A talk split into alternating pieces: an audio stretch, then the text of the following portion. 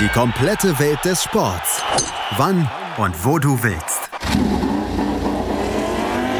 Schräglage. Der Talk zur Motorrad-WM. Mit Andreas Thies und den Experten von motorsporttotal.com auf meinsportpodcast.de. Inea Bastianini holt sich den zweiten Saisonsieg. Suzuki zeigt eine bärenstarke Leistung und Marc Marquez gibt sein Comeback. Dazu ein starker vierter Platz von Marcel Schröter in der Moto 2. Der Grand Prix von Austin in Texas hielt wieder eine Menge an Geschichten parat und über die sprechen wir hier bei Schräglage. Herzlich willkommen zu einer neuen Ausgabe eben von Schräglage, dem Talk zur Motorrad-WM hier auf meinsportpodcast.de, den wir in Kooperation mit motorsporttotal.com machen. Ich bin Andreas Thies und von den Kollegen von motorsporttotal.com habe ich wieder die beiden Redakteure zu Gast. Auf der einen Seite Juliane Ziegengast. Hallo Juliane. Hallo. Und auf der anderen Seite Gerald Dierenbeck. Hallo Gerald. Hallo, Servus. Gerald, jetzt äh, darfst du wieder aufschlafen. Ja, absolut. Ähm, jetzt haben wir zwei Wochenenden hintereinander gehabt, die ja in der europäischen Zeitzone sehr spät waren. Ähm, und ja, jetzt freuen wir uns natürlich auf die Europasaison, wenn wir aus unserer Sicht äh, natürlich wieder relativ normale äh, Zeiten haben. Ja, der Grand Prix von Austin wurde gestern durchgeführt. Äh, Juliane, er ist ja quasi noch ein Neuling, oder? Auf dieser, auf dieser Tour, auf dieser MotoGP-Tour oder Moto 2 und Moto 3. Was ist die Charakteristik von diesem, von diesem Kurs? Also tatsächlich ist er noch relativ neu im Kalender. Seit 2013 wird hier gefahren. Ähm, 2020 fiel das Rennen wegen Corona aus. Also so oft waren wir tatsächlich noch nicht hier. Und es ist äh, ein sehr, sehr spezieller Kurs. Das sagen durch die Bank weg alle Fahrer äh, mit einem extrem großen Höhenunterschied. Bis 41 Meter geht es rauf und runter. Und ähm, es gibt zwei lange Geraden. Es gibt einige Haarnadelkurven mit harten Bremspunkten, aber auch flüssige Passagen. Also ähm, hier wird wirklich alles geboten. Und es gibt Fahrer, die ihn lieben und es gibt Fahrer, die ihn hassen. Das kann man mhm. wirklich so sagen. Ähm, Marc Marquez ist beispielsweise jemand, der hier außer 2019 bis gestern immer gewonnen hat.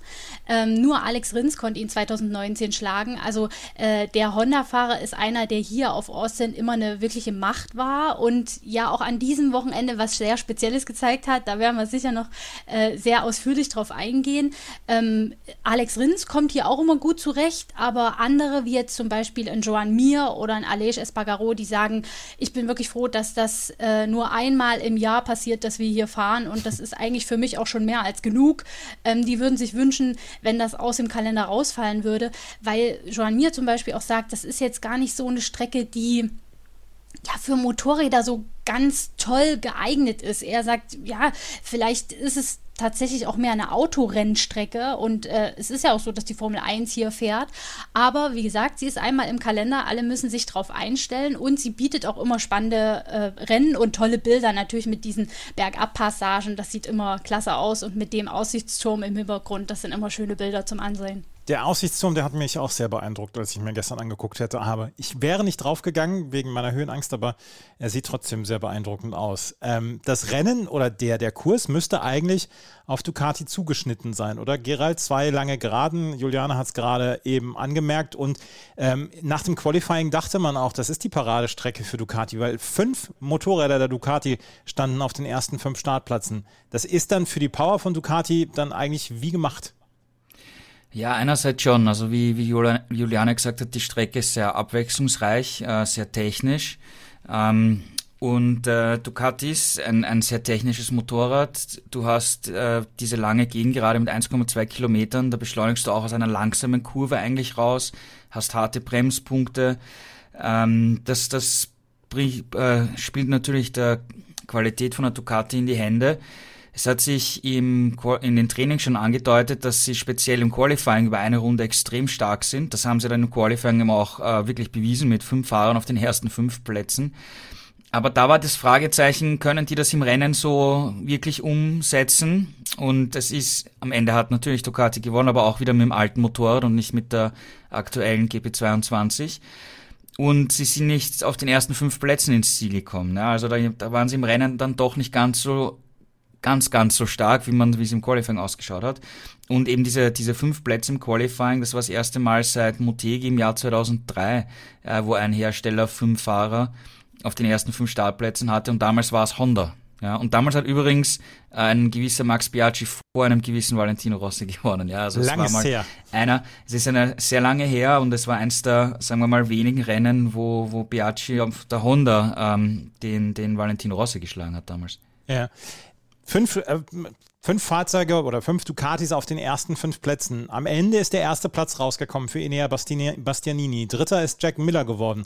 Ansonsten Francesco Banaya auf der fünf, Jorge Martin auf der acht, äh, der auf der Pole Position stand, äh, Johann Sarko auf der neun und ähm, am Ende Luca Marini auf der 17. Juliane, nach diesem Qualifying, was wir hatten, ist es dann am Ende naja, es ist ein Saisonsieg, aber ist es am Ende vielleicht sogar eine ganz kleine Enttäuschung für die Ducati, hier nur 1, 3 und 5 gemacht zu haben und dann von zwei Suzuki dann noch ins Sandwich genommen worden zu sein? Ja, also man muss schon sagen, wenn man sich die Statistik nach vier Rennen anguckt, ja, es gab zwei Ducati-Sieger, aber die waren eben auf der Vorjahresmaschine eingefahren von Enea Bastianini. Also mit der ähm, GP22 hat man noch nicht einen Sieg erringen können in dieser Saison, aber man pirscht sich näher heran. Also Jack Miller, äh, den ich ja nach dem letzten Rennen in Argentinien schon angezählt hatte, nachdem er da ja nur 14. geworden ist, ähm, der hat den Druck in positive Motivation umwandeln können und hat gezeigt, okay, man kann mit dieser Maschine auch aufs Podest fahren. Er hat ja im Rennen auch lange angeführt. Also sie machen Schritte nach vorne. Ähm, das war jetzt auch für alle so ein bisschen das erste, ich sag mal, normalere Rennwochenende in Austin, äh, in Argentinien hatten wir ja diese Verkürzung auf kurz, aufgrund der Frachtprobleme. In Mandalika zuvor die andere Reifenkonstruktion von Michelin und den Regen. Katar im Flutlicht, das ist sowieso nochmal eine besondere Geschichte, auch mit den Temperaturen dann. Ähm, insofern war das so das erste etwas normalere Rennwochenende, das sich gerade auch Bas, äh, Banyaya gewünscht hat. Der ist als Fünfter ins Ziel gekommen, hätte sich natürlich mehr erhofft, gerade wenn er sieht, Jack Miller war in der Lage, lange vorne wegzufahren und dann noch auf dem Podestplatz zu bleiben. Aber er sagt eben auch, wir wir, ich sehe die Fortschritte, wir kommen voran, wir arbeiten auch kon kontinuierlich an unserer Basis, am Basis-Setup des Motorrads und ich fühle mich von Mal zu Mal besser und er hofft jetzt eben auf noch, noch weitere, normalere Rennwochenenden, die in Europa ganz sicher kommen werden und da rechne ich damit, dass auch er wieder einen Schritt nach vorne machen wird. Was Joan Sarko angeht, der muss man ganz klar sagen, steht absolut im Schatten von äh, Jorge Martin, der ja immer äh, mindestens in die erste Reihe fährt, wenn nicht auf Pol äh, und eigentlich auch im Rennen besser ist. Nun war er ausnahmsweise mal hinter äh, Johann Sarko, aber ähm, der hat noch nicht wirklich das Potenzial gezeigt, was er sich auf der Ducati eigentlich verspricht. Ähm, da wird man auch sehen müssen, wie das ausgeht, weil, weil da spielt natürlich auch im Hinterkopf dann die Vertragssituation eine Rolle. Also ähm, der ist hinter meinen Erwartungen im Moment noch ein bisschen zurück, aber wie gesagt, mit den Europarennen kann sich das Ganze auch noch mal ein bisschen durcheinander mischen und dann wird man sehen, wie konkurrenzfähig die GP22 dann auf diesen Strecken sein wird. Ja, Gerald, das ist vielleicht noch mal eine Nachfrage. Wie lange wird es noch dauern, deiner Meinung nach, bis die 22er-Version der Ducati auf dem Niveau der 21er-Version der Gresini ist? Weil wie Inea Bastianini dann gestern in der 16. Runde an Jack Miller vorbei ist, das sah schon ziemlich beeindruckend aus. Ich denke auch, dass es jetzt noch eine Frage von vielleicht drei, vier Rennen in Europa ist. Ähm, langfristig gesehen müsste das neuere Modell einfach die Oberhand gewinnen. Wir haben das in den vergangenen Jahren auch schon vor der Corona-Geschichte, wo die Entwicklung eingefroren war äh, bei den Motoren, haben wir oft gesehen, dass die Satellitenfahrer mit dem Vorjahresmodell in der ersten, ersten Saisondrittel die Werksfahrer mit den neuen Motorrädern echt ärgern und herausfordern konnten und, und teilweise auch besiegen konnten. Und je länger die Saison gedauert hat, desto weiter sind sie mit dem Jahresmotorrad zurückgefallen, weil einfach die in, in so vielen kleinen Details die Entwicklung äh, voranschreitet. Äh, natürlich, Bastianini ist ein, ein sehr großer, großes Talent und ich glaube, dass er auch langfristig ein Kandidat für das Ducati Werksteam sein wird, weil da ist, ich meine, die zwei Rennen, die er jetzt gewonnen hat von den vier, das waren schon sehr souveräne Vorstellungen von ihm. Aber es wird interessant sein zu beobachten, wann dieser Turning Point kommt. Also ich, ich glaube, dass es vielleicht bis Sommer ähm, sie noch auf Augenhöhe sein könnten oder dass Bastianini vor allem mithalten kann. Aber spätestens, wenn dann nach der Sommerpause, wenn wir in den Herbst reingehen, dann die Überseerennen kommen, da hat sie eigentlich die Vergangenheit meistens gezeigt, dass dann die, die Motorräder, die ein Jahr alt sind, nur schon oft Mühe haben, überhaupt in die Top 8 zu fahren. Mhm. Ja, also es wird, es ist nur eine Frage der Zeit, ja. Ähm, das wird schrittweise dahin kommen, ja, dass, dass, dass sich die Jahresmotorräder immer schwerer tun werden, ja.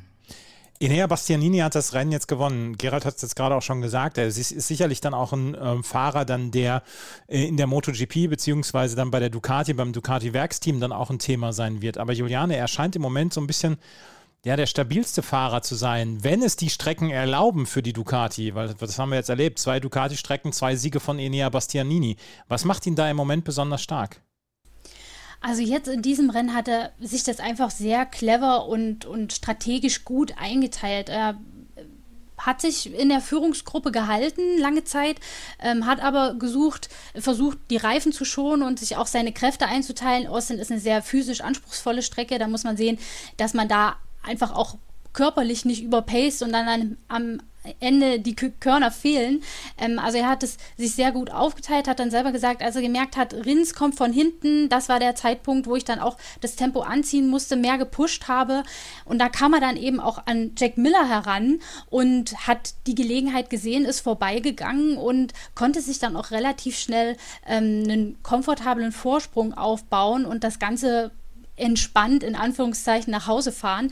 Also er hat sich das einfach auch wirklich gut eingeteilt. Das haben auch Jack Miller und ähm, Alex Rins, die mit ihm auf dem Podest standen, äh, so betont in der nachträglichen Pressekonferenz.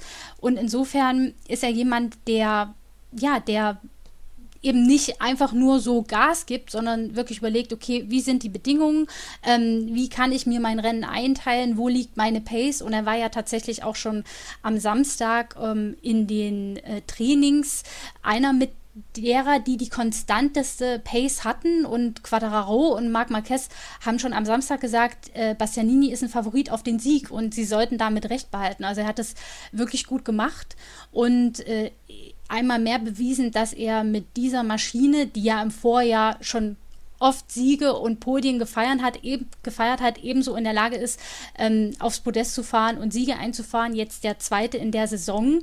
Es wird wahrscheinlich nicht der letzte gewesen sein. Also ich gehe davon aus, dass wir Bastianini noch einige Male auf dem Podium sehen werden in dieser Saison. Bastianini gewinnt auf dieser Strecke in Austin, die ja vielleicht dann auch nur eine Autorennstrecke ist und nicht vielleicht für Motorräder geeignet ist.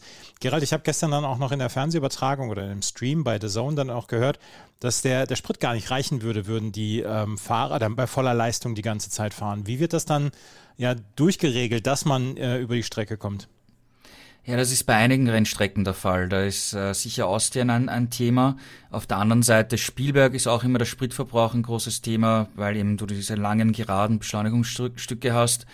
Äh, Motegi ist auch eine Strecke, wo der Spritverbrauch eine Rolle spielt, aber es ist generell bei den meisten Strecken ähm, wird über die Elektronik der Spritverbrauch einfach reduziert, dass es über die Distanz kommt. Ja, da hast du ja ähm, die die verschiedenen Mappings, die vorher eingestellt werden von, von den Ingenieuren.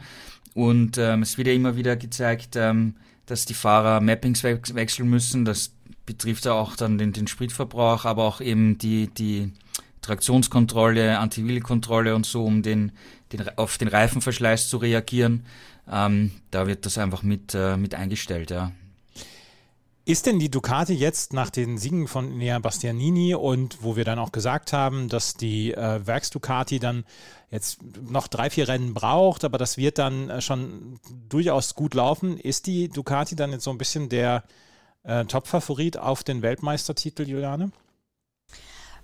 Das ist, glaube ich, das kann man so noch nicht sagen. Also du hast es ja vorhin in deiner ähm, äh, Ankündigung erwähnt, Rins und Mir haben ebenfalls ein sehr starkes Rennen gezeigt, vor allem gemessen daran, von wo sie gestartet sind. Also ich denke, Suzuki werden wir für diese Saison auch noch lange, lange im Auge behalten müssen. Ähm, ich glaube, es könnte tatsächlich schwer werden für Ducati. Also ich rechne auch damit, dass sie weiter Fortschritte machen werden, aber die werden auch die anderen machen und spätestens, wenn dann vielleicht auch ein Marc Marquez wieder voll im Fluss ist, ähm, wird dann vielleicht auch noch hinten, von hinten Honda rankommen mit äh, ihm. Also das könnte noch ein bunter Mix werden. Ähm, Yamaha und KTM hab haben jetzt auf dieser Strecke geschwächelt, aber die darf man auch nicht vom Zettel nehmen. In Portimao, ähm, Lokalmatador Oliveira, der war hier total verloren in Austin, da könnte der gewinnen. Also äh, wir haben es ja schon in der letzten Podcast-Ausgabe gesagt, von Strecke zu Strecke, von Rennen zu Rennen ähm, kann sich das Blatt sowas von wenden und es ist so unvorhersehbar geworden. Ich meine, Aleix Espargaro hat letzte Woche in Argentinien gewonnen und äh, ist diesmal knapp nicht in die Top Ten geschafft. Also so kann es gehen, wenn du schon im Qualifying mal nur einen kleinen Fehler machst, einen Sturz, deswegen nicht in Q2 kommst und eben von weit hinten starten musst, ist das schon mal ein großer Nachteil in dieser heutigen G MotoGP, wo alles so eng beieinander liegt und wenige Zehntelchen entscheiden können. Ähm, also da kann sich das Blatt auch wirklich schnell wieder wenden. Deswegen würde ich jetzt nicht ausschließen, dass Ducati da noch ordentlich Druck von anderen äh, Herstellern und anderen Fahrern aus anderen Teams bekommen wird. Dann lasst uns doch mal über die Suzuki sprechen, weil die hat gestern nämlich wirklich für ein Ausrufezeichen dann auch gesorgt. Alex Rins auf Platz 2 und Juan Mir auf Platz 4. Und ähm, am Ende fehlten Juan Mir 1,6 Sekunden dann auf den dritten Platz auf das Podium. Aber Gerald, wenn man dieses, wenn man so in den Zuschauerrängen ähm, so diesen, diesen Foamfinger, diesen Schaumstofffinger mit dem ganz großen ausgestreckten Zeigefinger sieht, dann war das ganz gestern der ganz große ausgestreckte Zeigefinger von Suzuki, oder? Ja, absolut. Also Suzuki hat äh, wieder da angeknüpft, wo sie beim vergangenen Rennen Argentinien aufgehört haben, nämlich ums Podest kämpfen, am Podest stehen und knapp dahinter sein und zwar mit beiden Fahrern wieder eine konstant geschlossene Leistung. Und ähm, wenn wir uns jetzt den Vergleich äh, von Ducati, sind sie Favoriten oder ist vielleicht Suzuki am besten aufgestellt, anschauen, ähm, können wir uns einfach zwei interessante Zahlen anschauen. Ja, in der Konstrukteurswertung, äh, wo nur das jeweils beste Ergebnis eines einer Marke äh, zählt, hat äh, Suzuki, äh, Ducati 27 WM-Punkte Vorsprung an der Spitze und das ist schon viel, das ist schon mehr als ein Sieg. Das heißt, das Motorrad funktioniert, ja. Wenn du dir aber die Teamwertung anschaust, ja, wo die Fahrer, also beide Fahrer gezählt werden, ähm, hat Suzuki 32 Punkte Vorsprung und zwar auf KTM. Ja. Also das ist auch eine Ansage, ja, wie, wie stark die beiden als Team sind. Ja. Und das Ducati-Team hat da zum Beispiel schon, also Miller und Bagnaia haben schon 48 Punkte Rückstand. Das heißt, wir haben bei, bei Ducati die Situation, ja, das Motorrad ist stark, ja, und führt auch klar die Konstrukteurswertung an, aber es sind immer andere Fahrer, die diese, diese Punkte sammeln. Und Suzuki ist einfach ja, das sind einfach beide Fahrer äh, konstant stark. Momentan hat Rins ganz leicht die, die Oberhand vor, vor mir. Ähm, war sehr beeindruckend zu sehen, wie er wirklich da angefangen hat, die Ducatis anzugreifen. Ich meine, äh, auch mir, also im Prinzip hat nur Suzuki es geschafft, die Ducatis da aus eigener Kraft anzugreifen, zu überholen und zu gefährden.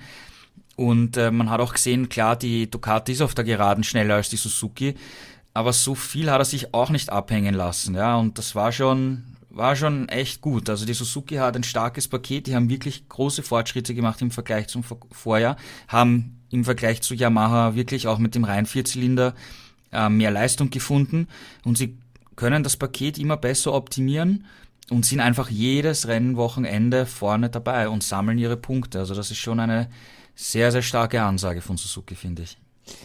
Juliane, ist das die, das Gleiche, was wir auch 2020 immer gesagt haben? Suzuki hat sich irgendwann so in diese Saison ja reingemogelt und, und reingearbeitet und irgendwann haben sie die Rennen gewonnen und am Ende waren sie dann Weltmeister. Ist, man, man sieht so viele Parallelen, finde ich. Es ist lustig, dass du das ansprichst, weil genau das hat auch Joan Mir in, seinem, äh, in seiner Mediennachbesprechung gestern gesagt. Ähm, er hat äh, das Jahr 2022 mehrere Male erwähnt und ähm, ist glücklich, dass er sich daran zurückerinnert und sich daran zurückerinnert fühlt jetzt, weil das zeigt, äh, er er spürt, dass es vorangeht. Ähm, Im vergangenen Jahr, da haben wir ja oft gesagt, Suzuki tritt auf der Stelle, die haben bei der Entwicklung verschlafen, haben auch dieses ähm, Ride-Height-Device äh, am Hinterrad später gebracht als alle anderen Hersteller. Da hat man gemerkt, ähm, dass das kommt alles zu verzögert, um ganz vorne mitfahren zu können. Und jetzt im Winter hat man wirklich konstant daran gearbeitet, das Motorrad zu verbessern. Was Gerhard gerade erwähnt hat, haben auch John Mir und Alex Rins gestern betont.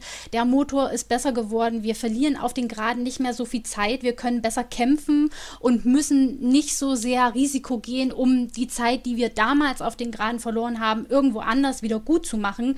Das schont die Reifen. Da war Suzuki ja überhaupt schon immer gut. Das erklärt auch diese späten Aufholjagden, die sie ja auch schon 2020 gezeigt haben. Das Einzige, was jetzt noch passen muss, und da wiederholen wir uns bei Suzuki auch, ist das Qualifying. Mhm. Die, die, die qualifizieren sich eben immer so auf den Plätzen 7, 8.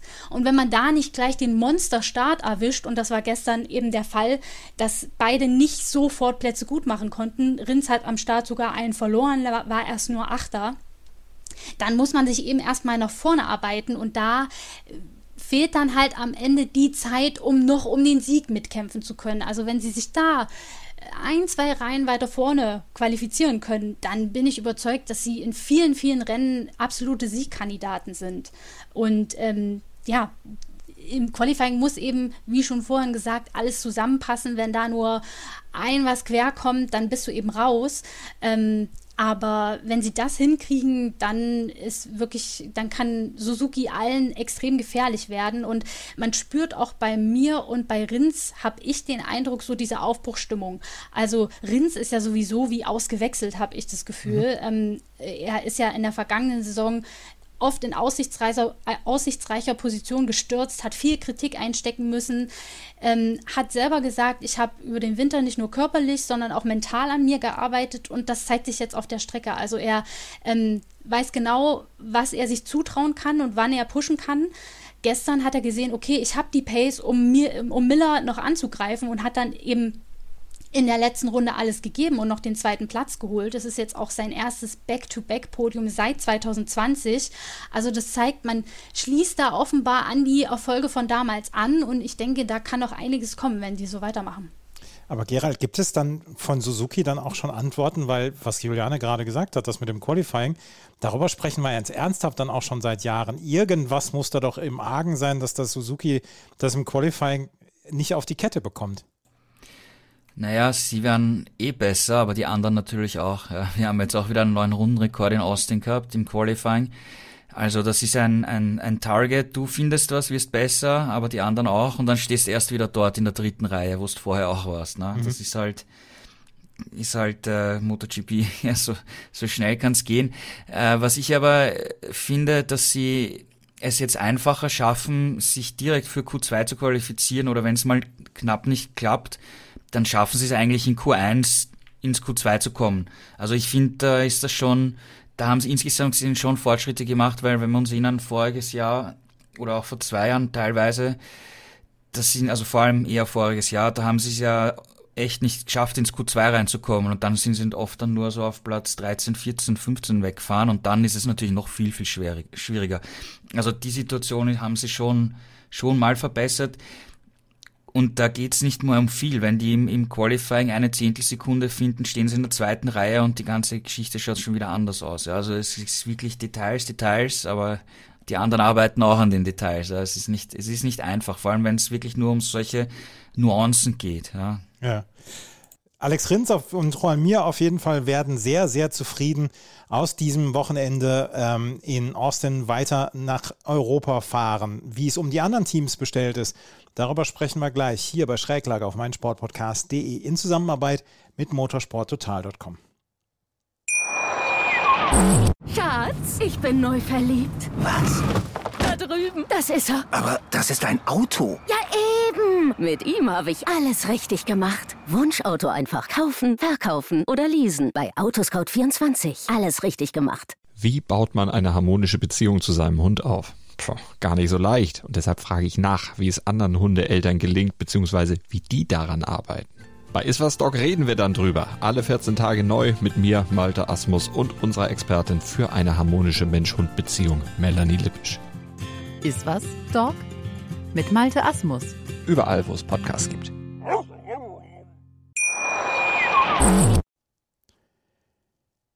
Gerald, kommen wir gleich auf dich als Nächsten wieder zu sprechen, weil du hast die Kolumne geschrieben, wer letzte Nacht am schlechtesten geschlafen hat. Und ähm, da hast du dich um das Team Honda gekümmert. Wir können sagen, dass Marc Marquez gestern sein Comeback gegeben hat und bis auf den Start eigentlich ein erfolgreiches Comeback gegeben hat. Er ist auf Platz 6 eingefahren am Ende. Aber dahinter ist nach wie vor das alte Problem, es kommt kein Fahrer mit dieser Honda zurecht. Marc Marquez ist durch das, äh, durch das ähm, durch das Feld gepflügt wie kaum ein anderer. Von Platz 24 nach der ersten Kurve auf Platz 6 am Ende. Aber dahinter ist nach wie vor einiges im Argen. Paul Espargaro auf der 13, Takaaki Nakagami auf der 14.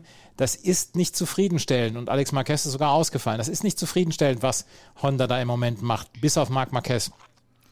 Ja, also es gab ein technisches Problem beim, beim Start. Das war schon, wie er, wie er aus der Aufwärmrunde zurückgekommen ist, hat er bei den bei den Knöpfen herumgedrückt, weil da einfach Warnlichter aufgeleuchtet haben.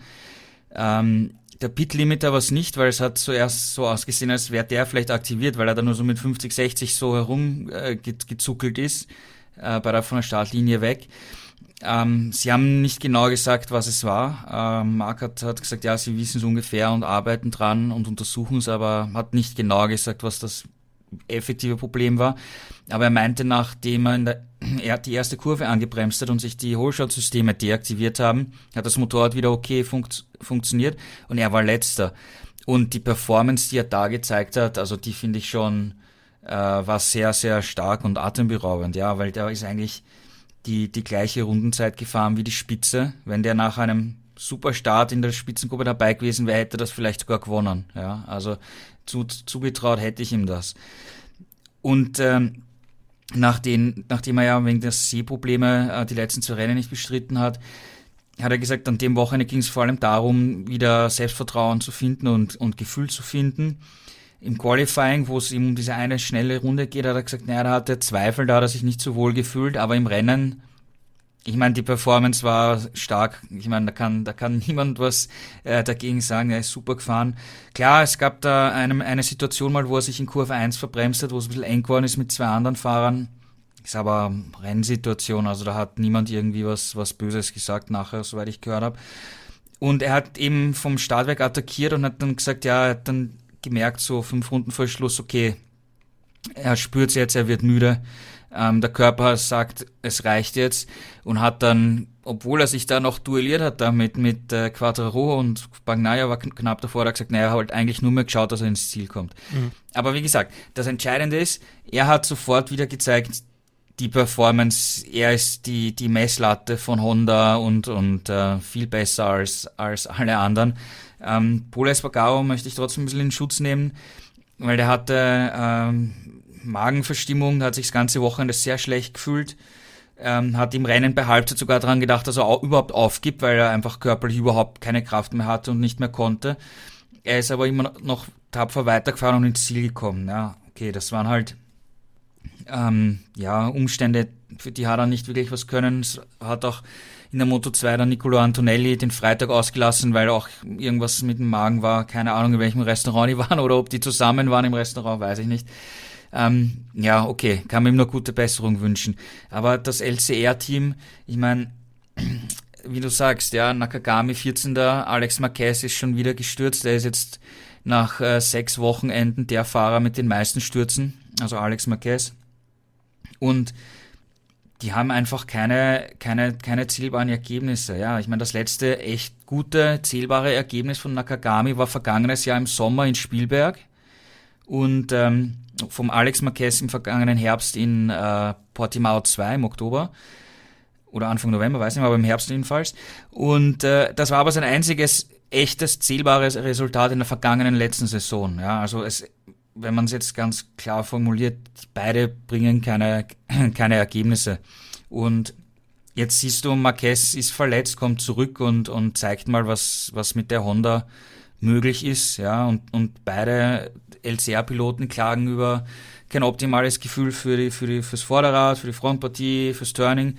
Marquez sagt auch, das ist nicht, noch nicht optimal fürs, für ihn, auch nicht, ja, aber wo fährt er, wo fahren die anderen beiden herum, ja. ja. Ähm, deswegen habe ich sie in die, in die Kolumne eben genommen, weil perspektivisch muss man sich natürlich fragen, äh, was kommt danach? Ja, weil auf, auf der einen Seite wissen wir, Marc Marquez ist die Messlatte, aber was ist, wenn er wieder mal einen schweren Sturz hat, mit dem Helm aufprallt und dann vielleicht weiter Sichtprobleme hat oder vielleicht die Ärzte sagen, du, das war's, jetzt fast nimmer. Ja, das wissen wir alles nicht. Honda braucht auch junge Fahrer. Paul Espargaro ist auch schon über 30, ja, und nicht jetzt mehr das, das junge Supertalent. Und er hat auch noch nie Rennen gewonnen. Ich glaube, er wird es heuer gewinnen, aber du weißt, was ich perspektivisch meine. Du brauchst da noch junge Fahrer. Mhm. Und äh, in, in, im Fall von Nakagami und Alex Marquez, wenn da jetzt, glaube ich, lang, also wenn sich das nicht ändert, dann glaube ich, sollte meiner Ansicht nach LCR, Lucio Cecchinello, aber auch Honda gemeinsam sich überlegen, ob es nicht vernünftiger wäre, da junge Talente zu holen, die man eventuell dann auch fürs Repsol-Team aufbauen kann für die Zukunft. Weil, wie gesagt, äh, Marquez wird nicht fahren, so lange wie in Valentino Rossi bis, 41, bis 42 und auch äh, Paul Espargaro ist nicht mehr der jüngste Honda, braucht auch junge Talente. Ne? Mhm.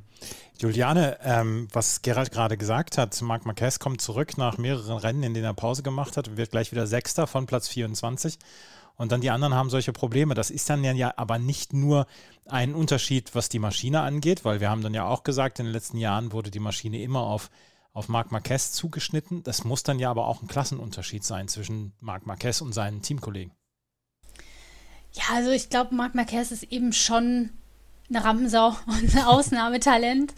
Und ähm, er hat sich zwar, was die Herangehensweise an dieses Wochenende betrifft, etwas konservativer gezeigt als sonst und ähm, versucht in den Trainings erstmal wieder Vertrauen aufzubauen, weil der Highsider in Mandalika ja nun wirklich heftig war ähm, und er da selber zugegeben hat, also es hat mir auch schon Angst gemacht und äh, ich hatte auch Motivationsprobleme, habe gesagt, also ich will das Risiko nicht eingehen, wieder so zu stürzen, aber sein Umfeld hat ihn aus diesem Loch herausgeholt und er hat gezeigt, äh, jetzt in Austin auf einer seiner Paradestrecken, ähm, dass er sich da rauskämpfen kann. Und Austin war natürlich für ihn auch das perfekte Comeback in dem Sinne, dass es eine Strecke ist, auf der er sich immer wohlfühlt und auf der er dann im Rennen auch bereit war, dieses Risiko zu gehen. Wäre nicht auszudenken, was gewesen wäre, wenn er einen normalen Start gehabt hätte. Also er hätte auf jeden Fall mit Bastianini um den Sieg kämpfen können, da bin ich überzeugt. Ähm, ich glaube auch, dass Poles Bagaro unter normalen Umständen in den Top 6 mitfahren hätte können. Aber wenn man seit Freitag eine extreme Magenverstimmung hat, nichts wirklich zu sich nehmen kann, dann ist man dann eben auch am Ende seiner Kräfte. Deswegen muss man ihn so ein bisschen außen vor lassen. Er hat ja schon Potenzial auf dieser neuen Honda gezeigt, in Katar aufs Podest gefahren, in äh, Argentinien lag er auf Platz 4, als er gestürzt ist. Also auch er kann das Tempo aus der Honda rausholen. Aber ähm, ja, was da im, im Satellitenteam Team abgeht, kann ich mir ehrlich gesagt auch nicht erklären. Also Nakagami und Alex Marquez, die haben ja eigentlich das Fahren nicht verlernt, aber so weit hinten, wie sie in dieser Saison fahren, das ist schon ähm, ja, besorgniserregend. Alex Marquez stürzt auch extrem oft, ist jetzt hier bei äh, 200 km/h abgeflogen. Wir haben den Sturz im TV nicht sehen können, aber äh, der hat sich da sicherlich auch einiges geprellt und, und blaue Flecken geholt. Ähm, und Nakagami hat einfach keine Pace, kann keinen Rhythmus aufbauen, klagt nur über Gripprobleme vorne und hinten, also bekommt da offenbar für das Rennen auch kein, kein richtiges Setup zusammen, auf dem er sich wohlfühlt. Ähm, ich weiß nicht, ob es am Team liegt oder an den Fahrern. Ähm, noch zeigt Honda mit ihnen Geduld. Also äh, Takeo äh, Yokoyama, der technische Direktor, sagt eben, das ist noch ein neues Motorrad. Die Fahrer müssen sich erst darauf einstellen, müssen, einstellen, müssen ihren Fahrstil anpassen. Das wird Zeit in Anspruch nehmen und die geben wir ihnen auch. Ähm, ich bin mal gespannt, wie lange das noch andauert. Also ähm, wenn man sieht, dass im Werksteam gute Ergebnisse möglich sind. Sollte Paul Espargaro wieder fit sein dann in Europa und Marc Marquez fit bleiben, dann werden wir das ja sehen. Dann wird diese Geduld, glaube ich, schnell schwinden. Und dann stehen, wie Gerald ja auch schon erwähnt hat, schon einige Kandidaten beispielsweise aus der Moto 2 bereit. Jetzt am Wochenende wurde schon heiß über Ai Ogura ähm, diskutiert, der in der Moto 2 wieder aufs Podest gefahren ist. In Japaner ist sowieso immer ein Kandidat für Honda. Er fährt ja in der Moto 2 auch fürs Honda Team Asia. Also da müssen sich sowohl Alex Marquez trotz seines Namens, der ihm wahrscheinlich momentan noch den Platz sichert, und Nakagami dann langsam schon Gedanken machen und irgendeinen Weg finden, ähm, um da irgendwie noch einen Stich zu setzen, weil sonst wird es für beide kritisch, wenn es um ihren Platz in der MotoGP geht oder zumindest bei Honda. Ach Mensch, Honda macht dann einem auch wieder nur Sorgen. Wo wir gerade bei Sorgen sind, Gerald, lass uns auf die Yamaha zu sprechen kommen. Weil die hat gestern so ein bisschen gute Miene zum bösen Spiel dann auch gemacht. Fabio Quattraro hat gesagt, er habe den Zweikampf gegen Marc Marquez genossen, war am Ende auf Platz 7, konnte aber nicht mehr so richtig zusetzen und es ging dann irgendwann nur noch darum, den äh, Platz zu sichern. Andrea Dovizioso auf der 15, da haben wir letztes Mal schon drüber gesprochen. Franco Morbidelli verpasst die verpasst die Punkteränge auf Platz 16 und äh, Darren Binder ist am Ende auf der äh, 22. So richtig viel los war mit der Yamaha an diesem Wochenende auch wieder nicht. Ja, es ist im Prinzip ein Ein-Mann-Team, ja, ähnlich wie bei, bei Honda, einfach mit Marquez. Ja, also ähm, Quattro hat alles rausgeholt. Im Qualifying war er als Sechster Best of the Rest hinter, dem, äh, hinter den fünf Ducati-Fahrern. Es war klar von, von, der, von der Pace, dass er nicht um einen, um einen Sieg, nicht um einen Protest kämpfen wird dass er mit der Yamaha im Gegensatz zu Suzuki die Ducatis auf der Geraden irgendwie eine Chance hat oder die überhaupt attackieren kann, ist, ist halt sehr schwierig, fast unmöglich. Und im Prinzip hat er eigentlich mehr oder weniger das Beste daraus gemacht, was, was, äh, was er machen konnte im Rennen. Ja, die, die, das Pramuk-Duo ist zurückgefallen. Die hat er überholen können, was auch nicht so einfach war. Ähm, Bagnaia war jetzt nicht, nicht mehr zu, zu schnappen, auch einfach weil die, weil die Ducati zu schnell ist. Dann ist Marc Marquez von hinten gekommen und die beiden haben sich einen, einen sehenswerten Zweikampf geliefert.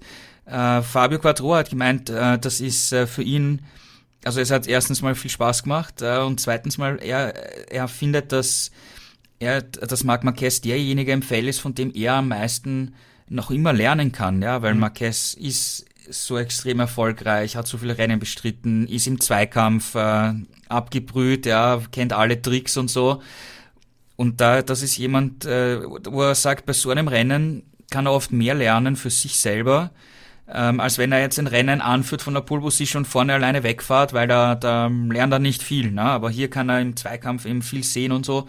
Und er meinte auch, dass das würde ihn auch vorbereiten drauf, wenn er mal in einem Rennen gegen Marquez wieder Rad an Rad um einen Sieg kämpft, ne? Weil das ist ja auch schon länger her, wo die zwei Rad an Rad um einen Sieg gekämpft haben, ne? Also, und es war mit der Yamaha einfach nicht mehr möglich. Ja, siebter Platz, er ist in der WM halbwegs noch dabei, aber es ist, es ist äh, für Yamaha, glaube ich, insgesamt schwierig, weil wir hatten das Regenrennen in, in Indonesien, er wäre im Trockenen in Indonesien wahrscheinlich der Favorit gewesen. Es hat geregnet, er ist Zweiter geworden, hat auch gepasst. Aber ansonsten war Yamaha eigentlich, also nicht Yamaha, sondern er mit der Yamaha, äh, immer so im Bereich 6, 7, 8 herum unterwegs. Ja? Und überholen, wie gesagt, sehr schwierig, fast unmöglich. Und die anderen Yamaha-Fahrer, also man sieht sie ja gar nicht, ja. Also hast du einen, ich, man hat überhaupt nicht das Gefühl, dass ein Morbidelli da mitfahrt, ja. Und er, er spricht, was ich verstehe, ist ehrlich gesagt auch nicht, ja, weil er spricht von Fortschritten ähm, und das Gefühl kommt und sie schlagen beim Setup in eine richtige Richtung ein. In Ergebnissen sieht man das aber nicht, ja. Und er, er ist, okay, er ist vor Dovizioso ins Ziel gefahren, hat dann äh, wegen Track Limits, weil er da neben die Strecke gekommen ist, musste er die Position abgeben ich meine, Morbidelli war 2020 Vize-Weltmeister, ähm, hat äh, einen, einen Quattro damals laut nach den Punkten her geschlagen, hat gleich viele Rennen gewonnen wie er im Jahr. Er müsste zumindest auf das Level kommen, äh, das Quattro hat, weil ich meine, wir wissen, dass er mit der Yamaha Rennen gewinnen kann, prinzipiell.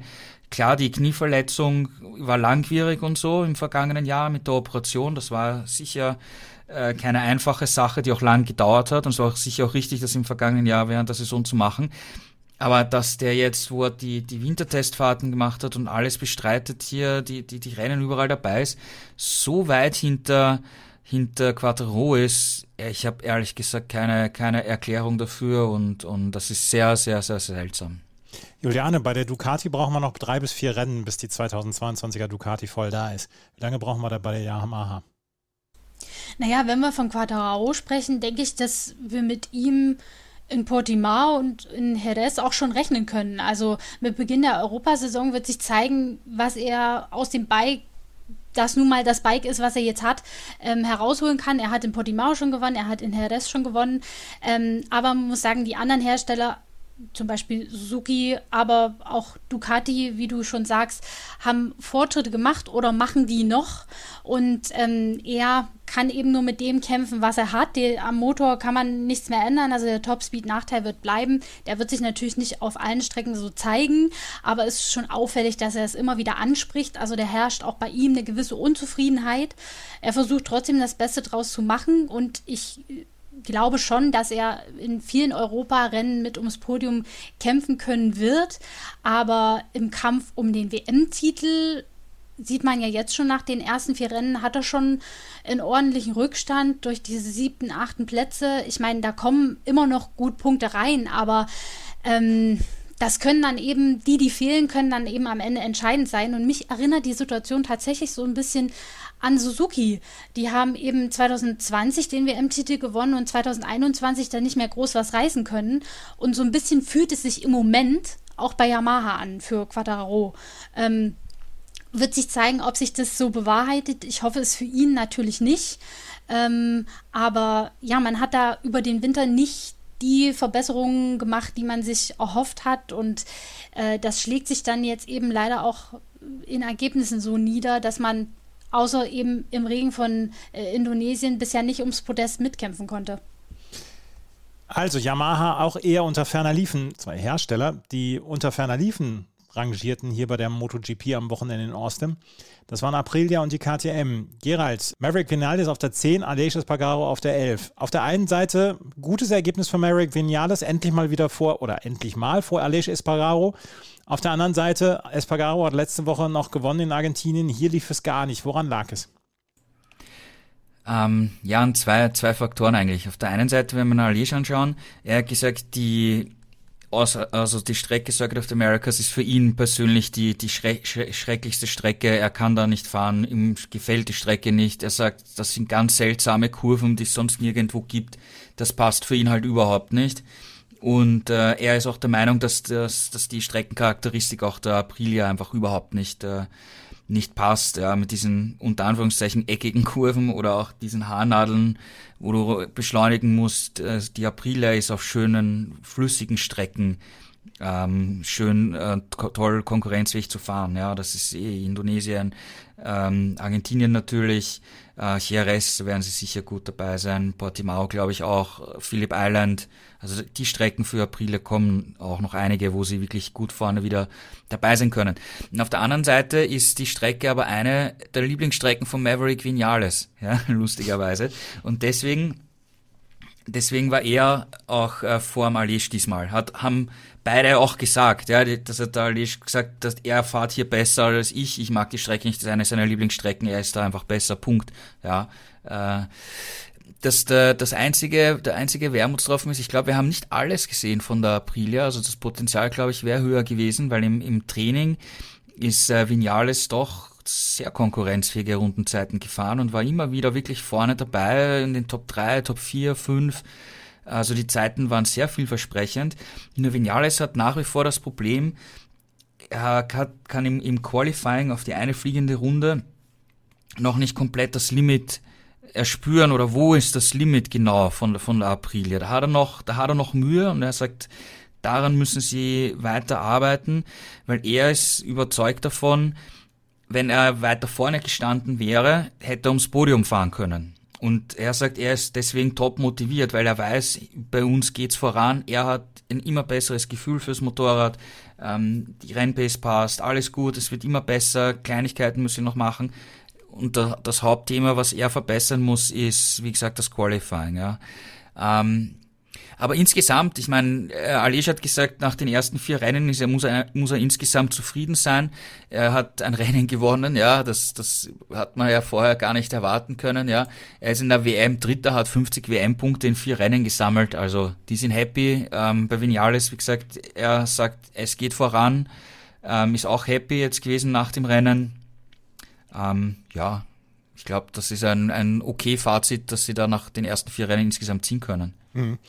Juliane und ähm, die KTM, die war an diesem Wochenende quasi gar nicht anwesend, oder? Da, da lief es irgendwie so gar nicht. Brad Binder auf der 12, ähm, Oliveira, Fernandes und Gartner auf der 18 bis 20. Bloß schnell nach Europa für die KTM, oder? Ja, kann man, glaube ich, so unterschreiben. Also Austin ist jetzt auch nicht unbedingt die Lieblingsstrecke für KTM. Ähm, trotzdem hat sich Bert Binder nach dem Rennen noch einigermaßen zufrieden geäußert, hat gesagt, ich hatte ein akzeptables Tempo. Er konnte ja auch fünf Plätze gut machen, war ja nur von Platz 17 losgefahren, ist dann Zwölfter geworden. Ich denke, für ihn hätte es auch noch für die Top 10 gereicht, aber er hat da ähm, sich an Sarko abarbeiten müssen und da gab es wohl auch einen Kontakt. Ich glaube, wir haben es in den Fernsehbildern nicht gesehen und deswegen ist er dann wieder zurückgefallen und konnte die Zeit am Ende nicht mehr gut machen. Ja, und Oliveira, also da ging an diesem Wochenende wirklich gar nichts. Der war ja nach den Freitagstrainings letzter. Da scheint man in der Abstimmung einfach einen komplett falschen Weg gegangen zu sein und da dann auch nicht mehr wirklich die Kurve gekriegt zu haben, was den Rest des Wochenendes angeht. Im Qualifying ferner liefen und dann auch im Rennen überhaupt nicht in Erscheinung getreten, was äh, am Sonntag aber tatsächlich auch ein Stück weit an der Reifenwahl lag. Er war mit Raúl Fernandes der Einzige, der sich am Hinterrad für die Medium-Mischung entschieden hat. Ähm, mit der kam er äh, am Vortag im vierten freien Training wohl noch recht gut zurecht, aber im Rennen hat es überhaupt nicht funktioniert und dann hat er eben auch ein Stück weit mit stumpfen Waffen gekämpft und äh, ist über Platz 18 nicht hinausgekommen. Ähm, ja, wird man abwarten müssen. Ich denke, Brad Binder ist immer ein Kandidat für Rennsonntag. Da kann er immer noch mal zulegen. Und wenn er sein Qualifying mal auf die Kette kriegen würde, in Anführungsstrichen, dann glaube ich, könnte er auch um Top-5-Ergebnisse oder Podestplätze mitkämpfen, wenn, wenn die Bedingungen und die Strecke ihm irgendwie entgegenkommen. Ähm, bei Oliveira frage ich mich ehrlich gesagt, äh, auch so ein bisschen, was da los ist, weil wir ihn ja außer im Regen von Indonesien unter diesen besonderen Umständen, wo er gewonnen hat, bisher auch nicht wirklich ähm, fit, äh, also was, was seine Rennpace angeht, gesehen haben. In Argentinien hat es gerade mal für Platz 13 gereicht. In Katar ist er nicht ins Ziel gekommen. Also Puh, das, das, also jetzt schon zum zweiten Mal nicht gepunktet, das ist natürlich überhaupt nicht der Anspruch von KTM.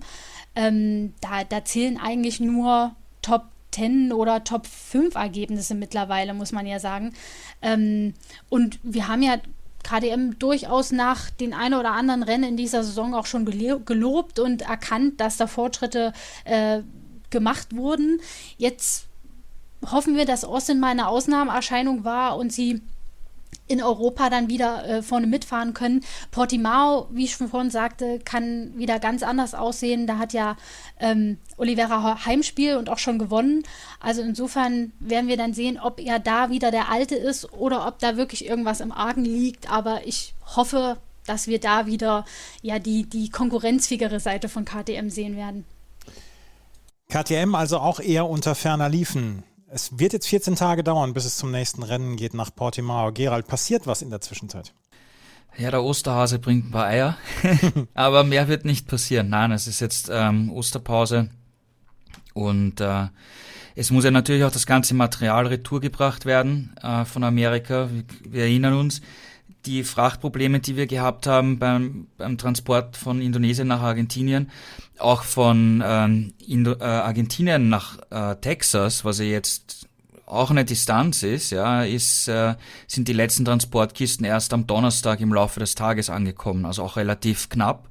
Und es gab auch bei der Formel 1 in, in Australien äh, Probleme mit der Fracht, die, die sind äh, die haben während der Fahrt ein, ein oder zwei Containerschiffe haben sie dann umgeleitet und dort Fracht auf Flugzeuge ver verladen, weil die Schiffe nie und nimmer rechtzeitig in Australien angekommen wären. Also diese äh, Logistik Logistikbranche weltweit, das ist anscheinend jetzt wirklich ein sehr äh, schwieriges Thema. Und äh, ja, wie gesagt, prinzipiell jetzt muss man halt warten, bis die ganzen, das ganze Material nach Europa zurückkommt. Dann bekommen die ganzen Teams ihre, ihre, ihr Material wieder. Das wird zu Hause in den in den Fabriken. Du darfst nicht, du darfst nicht vergessen, die, die Motorräder waren seit eigentlich seit, das ist eine gute Frage, ich glaube sogar seit Ende Januar nicht mehr in Europa, weil die sind ja zuerst zum Indones nach Sepang geflogen worden zum Test, dann nach Indonesien zum Test, dann nach Katar zum Rennen und dann die ganzen Rennen. Also das ist jetzt auch mal wichtig, dass das ganze Zeug, das Material nach, nach Hause kommt quasi, ähm, gereinigt werden kann, alles aufgebaut werden kann, dann geht's in die LKWs und dann geht's schon äh, nach Portugal, wo man ja auch wieder rechtzeitig ankommen muss über die über den Landweg äh, und dort wieder alles aufbauen muss. Also es ist eigentlich für die für die Logistiker und die die Leute hinter den Kulissen äh, doch auch eine, eine recht stressige Zeit, das Ganze wieder ready zu machen für, für Portimao. Während die Fahrer natürlich jetzt Osterferien genießen werden. Osterferien genießen. Das ist ein schönes Stichwort. Das machen wir dann auch die nächsten 14 Tage oder ja, ihr müsst dann doch auch arbeiten. Wir müssen alle arbeiten. Aber wenn wir uns gleich wieder hören, dann werden wir über die Moto 2 und die Moto 3 sprechen. Und in der Moto 2 hat Marcel Schrötter ein leider zu seltenes Erfolgserlebnis gefeiert. Das gleich alles hier bei Schräglage auf meinsportpodcast.de. Schatz, ich bin neu verliebt. Was? Drüben. Das ist er. Aber das ist ein Auto. Ja, eben. Mit ihm habe ich alles richtig gemacht. Wunschauto einfach kaufen, verkaufen oder leasen. Bei Autoscout24. Alles richtig gemacht. Die Moto 2 und die Moto 3 sind natürlich auch gefahren an diesem Wochenende. Die Moto 2 vor der MotoGP, die Moto 3 nach der MotoGP. Die Moto 2 hat Tony Arbolino gewonnen in ähm, ja, durchaus sehr souveräner Manier. Vor Io Gugler und Jake Dixon wurde auf Platz 3 dann eingefahren oder kam auf Platz 3. Am Ende Celestino Vietti ist nicht ins Ziel gekommen. Der Fahrer, der bislang der ähm, ja, entscheidende Fahrer sah, war und auch der, der bestimmende Fahrer in dieser Saison war. Juliane, woran hat es gelegen und ähm, wie ist Tony Arbolino dort Erster geworden? Es war ein sehr, sehr sturzreiches und chaotisches Rennen, muss man sagen. Also so, ein bisschen äh, Demolition Derby in den ersten Runden, denn äh, allein in der ersten Runde sind fünf Fahrer gestürzt. Auslöser von diesem Massencrash war äh, Chandra, der Lowe's ähm, ins, Hinter hin, ins Heck gekracht ist und dann so eine Art Kettenreaktion äh, verursacht hat, weil bestimmte Fahrer nicht mehr ausweichen könnten oder konnten oder auch ihren Bremspunkt dann verpasst, verpasst haben und gestürzt sind. Also waren dann auf einen Schlag im ja, vorderen Feld schon mal fünf Fahrer weg und das ging dann tatsächlich so weiter. Also ich kam gar nicht hinterher zu erfassen, wer da noch alles gestürzt ist. Ich glaube, nach den ersten fünf Runden waren neun oder zehn Fahrer draußen und zu ihnen zählte eben auch Celestino Vietti der eigentlich zu dem Zeitpunkt in Führung lag, ähm, es aber auch weggeschmissen hat. Ähm, Danach lag Aaron Kane in Führung und Überraschung, auch er ist gestürzt. Hm. Also ich weiß nicht, ähm, ob es an den Bedingungen lag. Die Moto 2 war ja diesmal die erste Klasse, die ähm, am Nachmittag auf die Strecke ge gegangen ist oder ob es die Bodenwellen waren oder der Wind, der durchaus auch teilweise heftig geblasen hat. Aber es, es gab wirklich einige Sturzverluste, muss man sagen. Und Toni Abolino war so ein bisschen der Nutznießer. Der ist zwar von Anfang an äh, in der Spitzengruppe mitgefahren, ja auch aus der ersten Reihe gestartet lag aber erstmal hinter Vietti und auch Canet, übernahm dann aber nach den Stürzen eben die Führung und gab die auch nicht mehr ab. Also es war von ihm eine sehr souveräne und auch dann überlegte und fehlerfreie Vorstellung, muss man sagen. Und ja auch der erste Sieg in der Moto 2. Ähm, und auch für Jake Dixon tatsächlich das erste Podium überhaupt. Also bei dem sind auch Tränen geflossen danach. Man hat ihm die Erleichterung deutlich angemerkt. Ähm, Ayogura hat wieder vorne mitgemischt, stand ja schon in Argentinien auf dem Podest. Und Marcel Schröter konnte sich Gott sei Dank auch aus diesem ganzen Sturzgeschehen heraushalten und ist, muss man ja schon nach den sehr enttäuschenden Ergebnissen der letzten Rennen sagen, sensationeller Vierter geworden. Äh, man muss auch dazu sagen, dass er natürlich aus eigener Kraft wahrscheinlich nicht ähm, auf Platz 4 gelandet wäre. Er hat auch von den Stürzen profitiert hatte auf den Rennsieger 14 Sekunden Rückstand und auf den Drittplatzierten 10 Sekunden. Also das Tempo, um ums Podest zu kämpfen, war nicht da.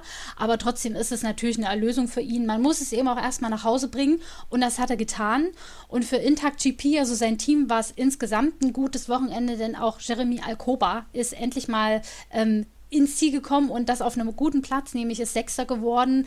Also das ist jetzt, glaube ich, erstmal beisam für die Seele nach den doch schwierigen ersten Rennen und ich hoffe, man kann darauf aufbauen, findet auch noch mal was am Motorrad oder in der Abstimmung, um dann vielleicht auch noch mal ein bisschen das Tempo anzuziehen und dann auch aus eigener Kraft in den nächsten Rennen um solche Plätze mitzufahren.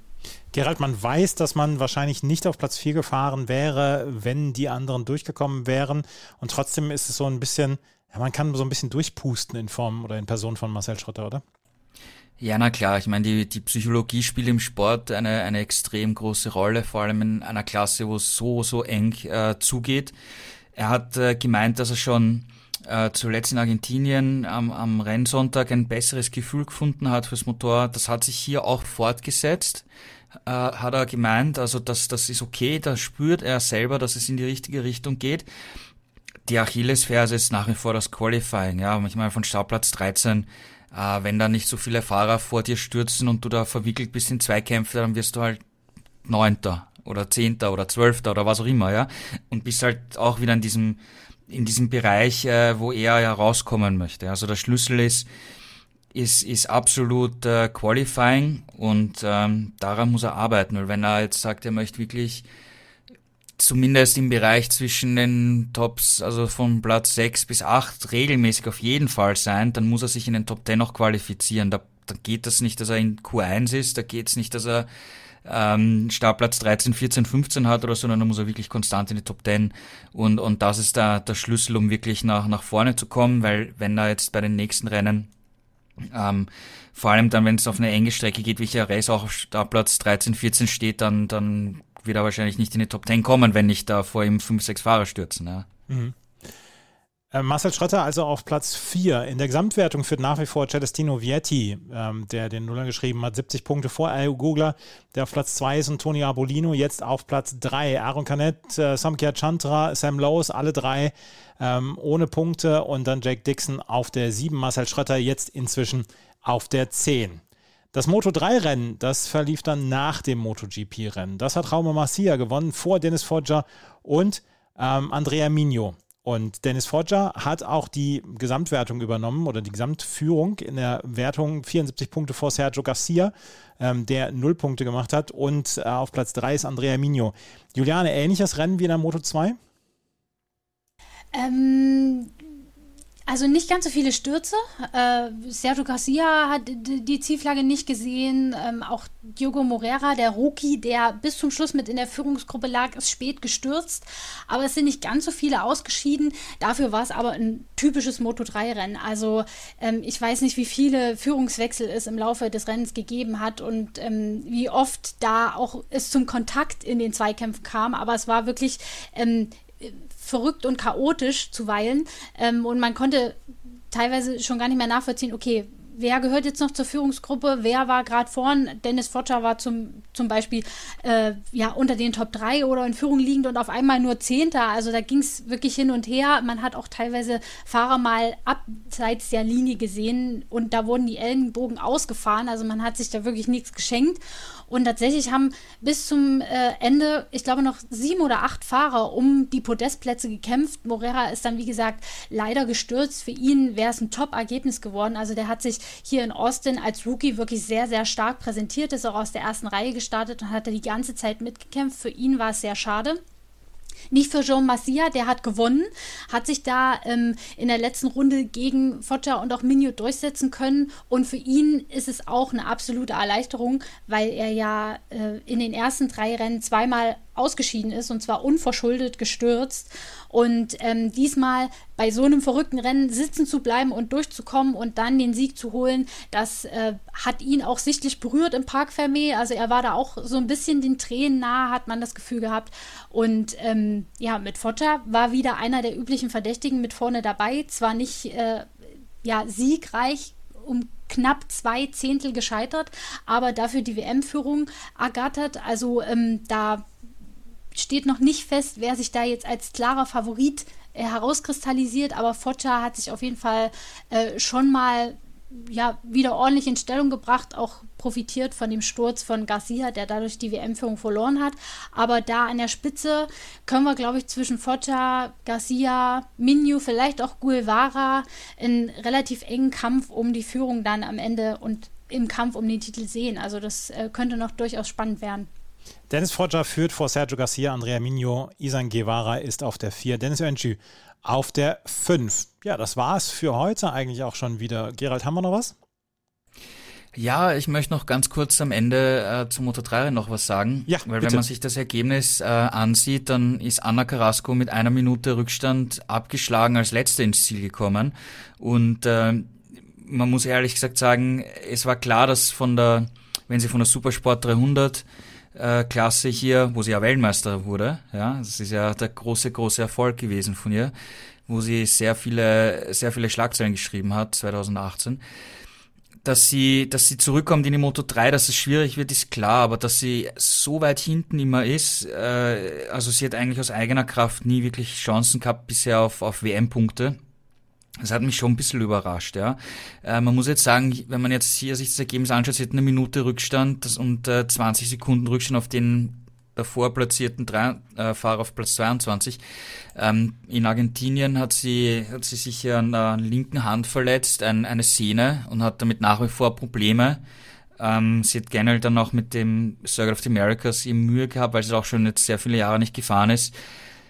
Ja, also die, also die vier Überseerennen sind, glaube ich, nicht nach dem, äh, nicht so gelaufen, wie wir uns das erwartet haben oder wie sie sich, sich auch selber erwartet hat. Weil ich traue das absolut zu, dass sie in den, in den Top 15 auf jeden Fall mitmischt, in den Top 10 auch. Ob sie Rennen gewinnen kann, weiß ich nicht, schwierig zu sagen, aber sie sollte auf jeden Fall weiter vorne sein.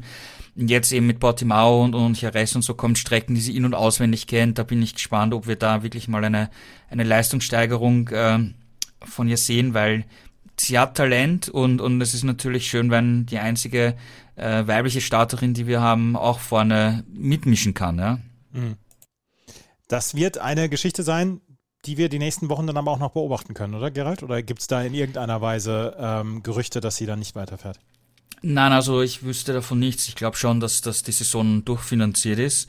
Sonst hätte sie den, die Kawasaki-Familie wahrscheinlich nicht verlassen, weil dort war sie ja gesetzt. Ja. Also ja. ich glaube schon, dass, dass das Jahr sicher ist. Nur unterm Strich muss sie auch dann irgendwann anfangen, Ergebnisse zu zeigen. Und ich, ich hoffe für sie natürlich, dass es jetzt ab der Europasaison, äh, wo sie eben die Strecken auch viel besser kennt, äh, dass es da vorwärts geht. Das hoffen wir alle. Ähm, wir hören uns in 14 Tagen wieder. Dann gibt es nämlich den Grand Prix von Portimao. Bis dahin solltet ihr auf jeden Fall motorsporttotal.com in euren Bookmarks haben. Auch für die Formel 1 Berichterstattung. Da gab es ja gestern, gestern Morgen dann auch so ein kleines Rennen der Formel 1. Auf jeden Fall für alles, was rund um Motorsport ist, dann müsstet ihr motorsporttotal.com auf jeden Fall abonnieren. Das war's mit der neuen Ausgabe von Schräglage hier auf meinsportpodcast.de. Wenn euch das gefällt, freuen wir uns über Bewertungen und Rezensionen auf iTunes und auf Spotify. Vielen Dank fürs Zuhören. Bis zum nächsten Mal. Auf Wiederhören. Die komplette Welt des Sports. Wann und wo du willst. Schräglage. Der Talk zur Motorrad-WM. Mit Andreas Thies und den Experten von motorsporttotal.com auf meinsportpodcast.de. Schatz, ich bin neu verliebt. Was?